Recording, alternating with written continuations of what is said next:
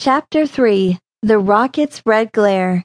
Most Americans know of the Revolutionary War. It began in 1775 as the American colonies went to war with Great Britain to gain their freedom. The peace treaty was finally signed in 1783 and the United States of America was born. The War of 1812 is not as famous as the Revolutionary War. Still, many remember the War of 1812 as the Second War of Independence. It ushered in a new sense of national unity and pride.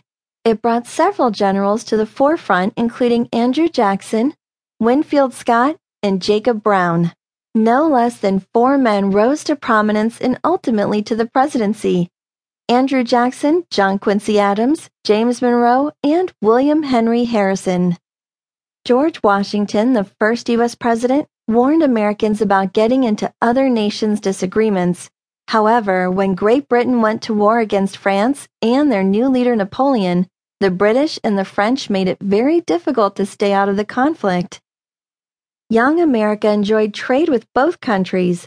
Wanting to cut off supplies en route to the enemy, each side tried to block the U.S. from trading with the other, so Great Britain forced ships that traded with France to pay fees. France ordered all ships not to stop at any British ports, so America was in an awful position.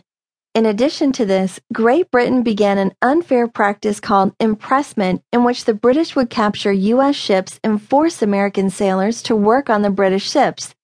In 1807, U.S. President Thomas Jefferson supported the Embargo Act, which stopped trade between the United States and other countries.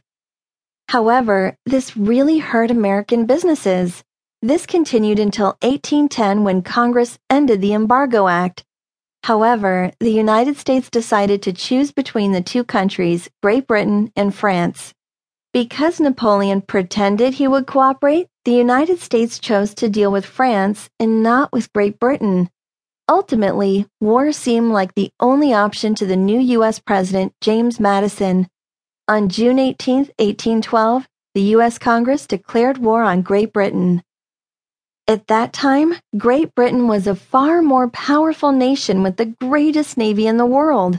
The United States had very little money, a small army, a small navy, and only a few trained officers. To make matters worse, New England, the richest section of the United States, refused to help and didn't send any money or soldiers. Great Britain's forces were divided between the U.S. war and the ongoing war with France. As the war went on, both Great Britain and the United States won some battles and lost others.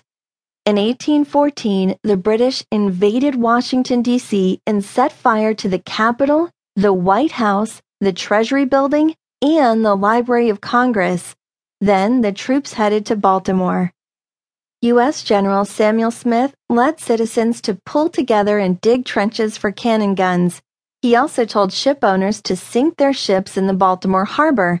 The British ships were not able to enter the port of Baltimore because it was blocked by the sunken ships. Fort McHenry guarded the Baltimore harbor. A giant American flag flew above the five sided fort.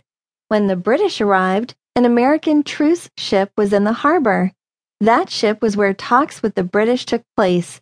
An American lawyer, Francis Scott Key was on that ship.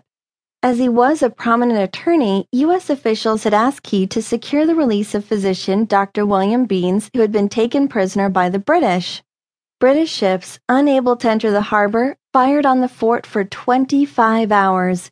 U.S. soldiers fought back. Key watched the whole battle from the truce ship.